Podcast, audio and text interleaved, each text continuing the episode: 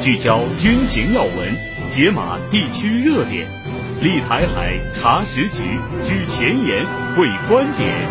欢迎收听《台海点兵》。站在台海前沿，纵览国际军情。这里是台海点兵，我是梅硕。首先进入到今天的军文速递。军文速递。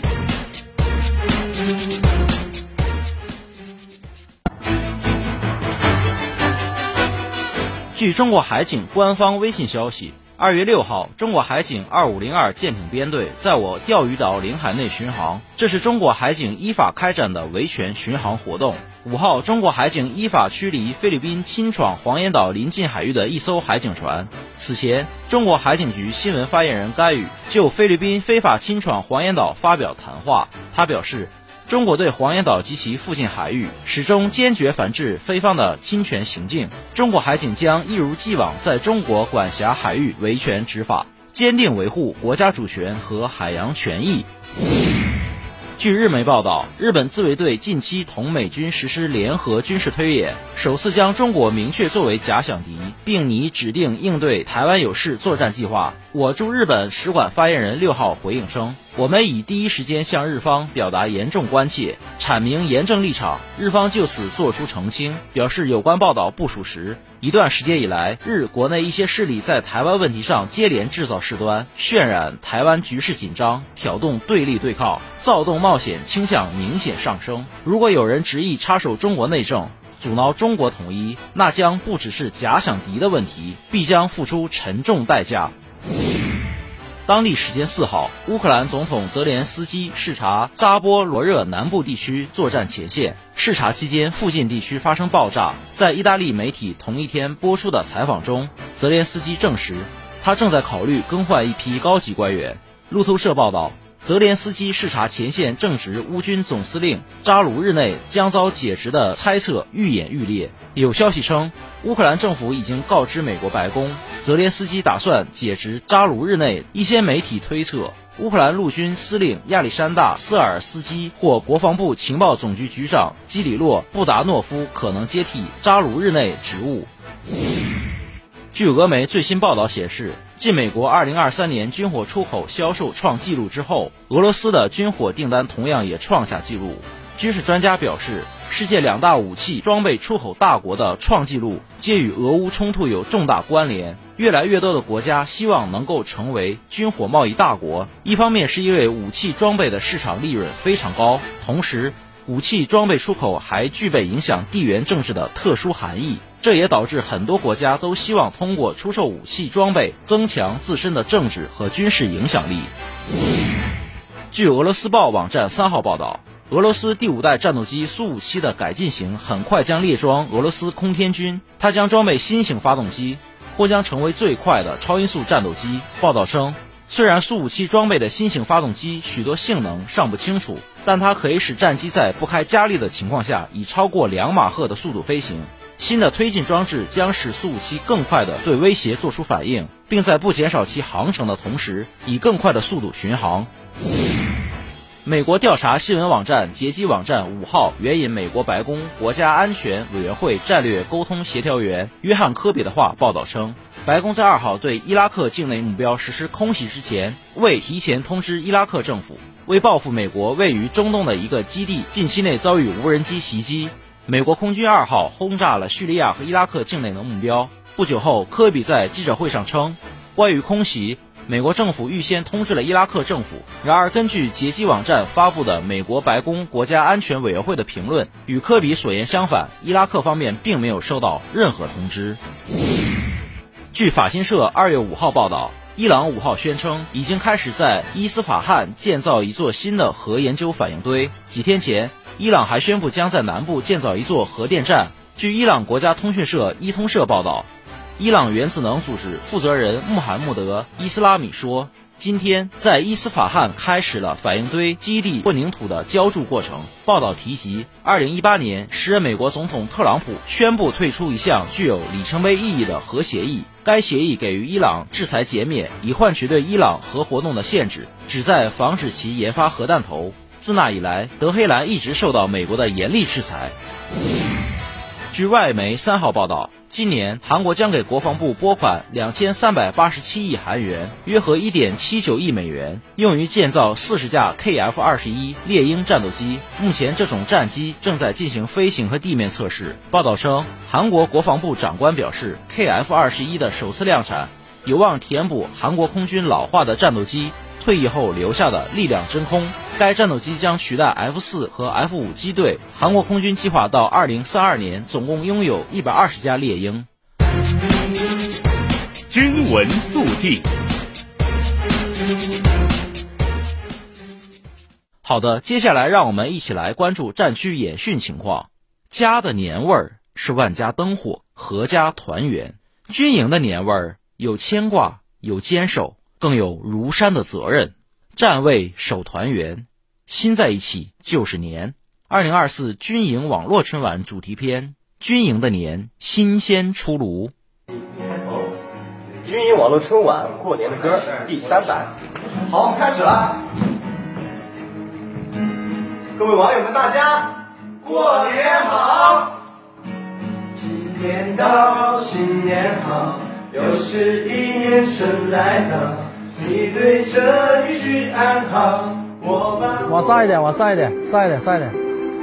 右边，右边。好。快递来了。运输，过年好。过年好。快递来了。新的年货收到没有？收到了，今天上午这个护边员玉书给我拿过来了。新年快乐啊！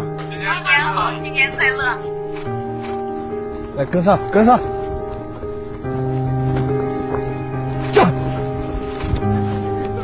前面雪山，大家小心一点，控制好马匹。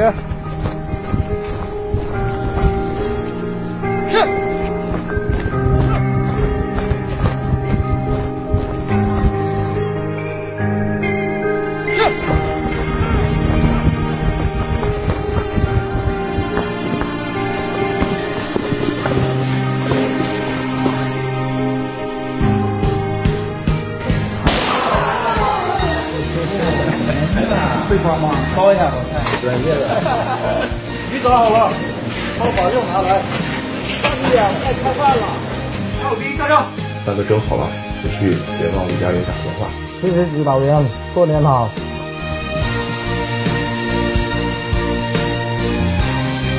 饺子来了。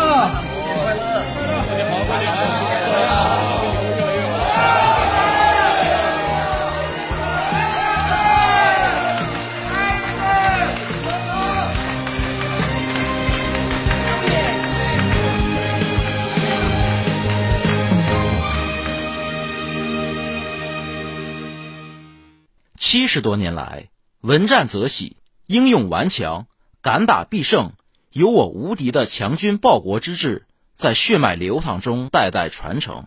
他们先后五次率先换装新型战机，成为捍卫国家主权、安全、发展利益的长空利剑。进入新时代，从飞越巴士海峡、对马海峡到巡航台岛、维权钓鱼岛。他们在人民空军战略转型的壮阔征程上，飞出了勇担使命、矢志强军的崭新航迹。作为与时代共奋飞的空战先锋，他们被中央军委表彰为全军践行强军目标标兵单位，被空军授予模范飞行大队荣誉称号，两次荣立集体一等功。他们就是空军航空兵某旅飞行一大队英雄的王海大队。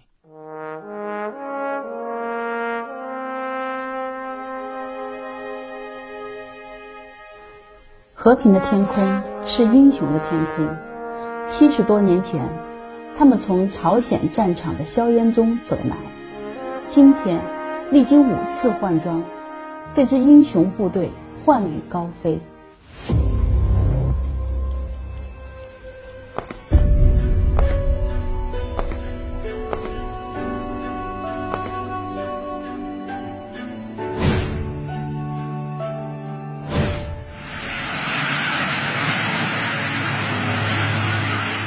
咱们曾经先后五次执行率先改装任务，特别是从苏三零到歼二零，请问您如何理解这种跨越？就我们部队啊，从九零年代开始，呃，历次换装都是率先，都是头一家。呃，这次换装歼二零，我们又是第一家，应该说这是一种很难能可贵的历史机遇。空军是属于战略性的军种，五次的率先改装，我们见证了整个空军战略这种转型发展的一个历史。但是装备它只是基础，我觉得起着决定性作用的其实还是人。换羽之后的重生，也是破茧成蝶的蜕变。当时我们从换装开始，就是整个这种挑战跟压力是特别大的，边换装边改装，然后我们还担负着各方面的任务。是不是咱们每名飞行员都能顺利完成改装？那不一定，因为我们歼二零飞机属于国之重器，担负重要的使命。我们在飞行员改装过程中采用全程淘汰模式。如果在训练过程中，在这个期间，只要有一项达不到我们的指标要求，就可能产生终止改装。那歼二零的年龄门槛是不是更高？歼二零改装是有年龄限制的。歼二零飞机已经突破了传统飞机的概念，在态势感知上、信息对抗和协同作战上，很多方面都具有较大的优势。作战理念的更新要求飞行员必须善于接受新的事物，有创新力，在未来的作战中发挥尖刀、拳头的作用。改装歼二零对于新飞行员而言，首飞就是单飞，改装难度可想而知。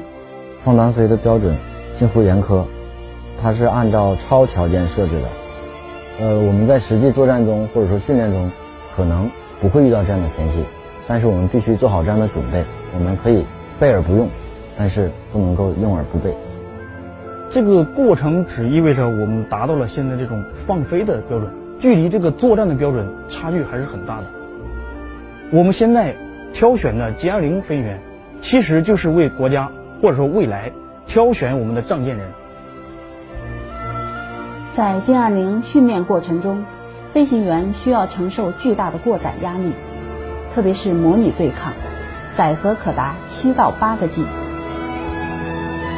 七八个 G 的过载，就相当于是七八倍的这种体重压在我们身上。在这种情况下，我们还要进行海量的态势信息的处理。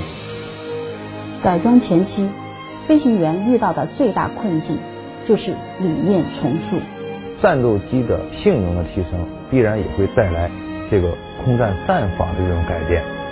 其实，在改装的初期，我们对于这种新机的未来的这种空战怎么打，啊，我们也遇到一定的这个瓶颈。谁能够更快？更好的找到这种训练的方法，谁就能在未来的战争当中能够经受得住残酷考验。我们实现从能飞向能战再到能胜的跨越，很不容易吧？是的，很难。歼二零具有很强的态势感知能力，在体系作战中具有重要的作用，也彻底重塑了飞行员在空战中的角色。现在的空战更讲究的是信息博弈，特别是在体系与体系的对抗下。呃，以前呢，飞行员更喜欢从个体的角度去思考看待空战，现在更加追求的是体系贡献力。我们平时的每一次飞行，每一次训练，就是我们必须要把自己放到这种真实的战场环境里边，才能检验我们这种体系的作战效能。以实战化训练为牵引，体系与联合深入人心。也成为强者恒强的制胜之道。在一次大的体系对抗过过程当中，我方要保持连续制空，以达到这种优势制空权。但当时呢，我方的兵力是有限的，敌机的这种数量是非常庞大的，我是按计划要返航的。在这种情况下，我毅然决然地选择了连续加油、连续制空，以满足我们整个体系的作战要求。回头看的话。这种结果也是当时我们大队也是创造了长时制空的这种记录。我是中国人民解放军空军，你已经进入中国防空识别区。当天我们的任务是三批六架飞机分批进入空域进行巡逻和维权。对手找到了我兵力接替的这个空当，地面指挥所发现了这个企图之后，直接指挥我们的六架飞机三个方向同时指向他。那这时候对手感知到威胁，然后掉头就跑了。可以说每一次较量都是惊心动魄的。那我们靠什么去赢得胜利？首战用我，用我必胜。祖国将最先进的装备交给我们，我们就要不负期望。作为飞行员的我们，其实我们什么都不怕，就怕不让我们上。七十多年前，先辈们钢少气多，如今我们钢多了，气要更多。我们有信心，也有能力，坚决捍卫祖国领空，歼灭一切来犯之敌。祖国一次次把新装备交给我们，是因为前辈们用拼搏精神、过硬成绩赢得了祖国的认可。如今，我们飞向了最先进的家园，必须像前辈一样。把战场上打胜仗作为唯一目标。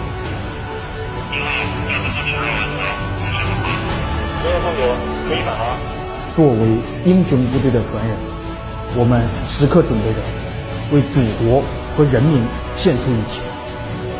敢打必胜，有我无敌。今天，迎着新时代的长风，从战火硝烟中走来的王海大队。必将用忠诚书写圣战航迹，不负时代，高飞远航。一声召唤，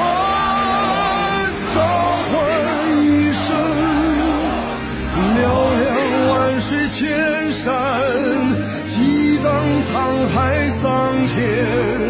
无论身在何处，斗酒回声，妈妈心声。只有儿女听得见台海点兵，稍后回来。吃的是大陆辣条，喝的是台湾奶茶。双十一一起嗨，TikTok 里有你有我，两岸生活圈你来我往，无问东西。军情观察，欢迎回到军情观察。最近，台军前参谋总长李喜明在一个研讨会上表示，台军现在最大的问题是，解放军进入所谓的十二海里该怎么办？对此，海峡之声特约军事观察员郑健分析，李喜明的发言透露出他对台独可能引发的新动荡、新冲突有着深深的担心。各位网友，大家好，今天跟大家聊一聊台军的最大难题：解放军呢进入十二海里怎么办？最近呢？台军的前参谋总长李喜明啊，在一个研讨会上应美国人的要求回答问题的时候，再次提到了这个话题。美国人问他两岸台军的最大难题，解放军呢进入十二海里怎么办？台军的前参谋总长李喜明啊，他说这是很强烈的信号，就是要打仗了。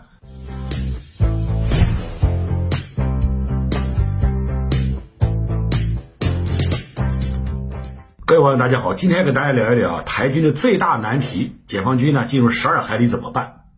最近呢，台军的前参谋总长李喜明啊，在一个研讨会上应美国人的要求回答问题的时候，再次提到了这个话题。美国人问他两岸发生冲突啊，发生擦枪走火的概率有多大？他说啊，如果对方真的进十二海里内，这是很强烈的信号，就是要打仗了。李喜明说。二十四海里之外，解放军再怎么弄，台湾都没办法变成认知作战、心理作战。十二海里到二十四海里，只能限制其行动。说到底啊，台湾军队不想打仗，不敢打仗，不能打仗。他虽然制定了解放军啊军机也好、军舰也好、其他平台也好，只要进入所谓十二海里就开火的这样一个所谓交战规则，并且反复强调，但是呢。解放军的平台不是没进入过呀，气球不是进入过了吗？这几天一直在进入啊，没见他开火啊。李喜明啊，他所谓最难处理啊，难处理在哪里啊？难处理就在战火，如果开启了，谁来负这个责任？这是一个问题。第二，更重要的是，他敢不敢？他一旦战火开启了，解放军那个压倒性的优势迅即的压到台湾岛上，这个责任你负得了吗？我们常识告诉我们，解放军的军机也好，军舰也好，其他平台也好，一旦要进入你的所谓十二海里，那一定是充分准备、有充分保障的。李喜明啊，作为一个前参谋总长，他是知道其中的道理的。所以说呢，难就难在这里。当年台湾地区的军队可不是这样啊，当年自己认为有所谓海空优势，他不但呢不会容忍对岸的军舰、飞机进入十二海里。而且呢，他还不断的深入大陆的前进纵深，甚至战略纵深，像 U 二侦察机，对吧？RB 五十七高空侦察机等等等等。现在不同以往了，他不敢了。李启明啊，在这里啊，实际上也告诉了世人这样一个道理：他对台独可能引发的心理动荡、心理冲突、擦枪走火，他是有深深的担心的。那么，民进党呢，现在又继续执政了，他又不敢直接说出来。他甚至在这一次啊，美国人问他问题的时候，他还说呢，这个赖清德哈，他不至于，或者是不敢去主动挑衅。你又不是赖清德，你怎么能替他背书啊？赖清德是台独工作者呀，尽管他在选举期间使尽了种种花言巧语，但是台独工作者他要在台独上建功立业这件事情。他目前为止也没有放弃，在这样一种情况下，李喜明只能这么回答了。我想，只要赖清德敢于挑衅、逼迫、进逼红线，什么二十四海里、十二海里，甚至负多少海里，你也得想。但只要他在一个中国，在九二共识这样一个政治基础上去实行你的所谓大陆政策，去处理两岸关系。台军就不需要为这个十二海里、二十四海里而纠结了。台海它必然是安全的。还有一个因素就是国际干预因素。那么，如果美国引诱或者逼迫台湾方面，包括台湾地区的军队在台海方向制造事端，如果这个时候民进党啊赖清德当局受到激励，感到有机可乘，那么逼迫台湾军队。去做出相应的反应，这个时候，台海的紧张局势，台海的擦枪走火，台海的冲突，台湾第一架军机被打下来，第一艘军舰被击沉，这个是完全意料之中的。好的，感谢郑健老师的点评，台海点兵稍后继续。军评前沿。汇聚中外军媒观点，集合各方专家言论。欢迎来到军评前沿。今天的军评前沿，我们来关注三篇报道。观察者网发表时评：两岸关系要健康发展，就不能有中间商。文章认为，台湾主流民意向来是一个被塑造的话题，根据各个利益集团的需求，可大可小，随时变换风向。至于两岸未来如何，恐怕也不是自称掌握台湾主流民意的民进党所能主宰的。在观察者网二零二三答案年终秀上，军事评论员施洋从对台湾主流民意的剖析入手，指出了对这个民意形成背后的历史因素。并指出，两岸关系要健康发展，不能依赖于台湾当局这样的中间商。至于美国向台湾兜售所谓的不对称作战，不过是想多卖一些过时的武器罢了。美方对于所谓军援台湾这事儿，真心能有几分？想来一切尽在不言中。文章认为，眼下要建立一个健康发展的两岸关系的关键。就在于不能再依赖于台湾当局这样一个为了自身存续和利益不惜扭曲和破坏两岸关系的中间商，而是通过各种手段实现没有中间商赚差价的新状态，以改变扭转当前两岸关系的不良现状，实现两岸人民的平等自由交流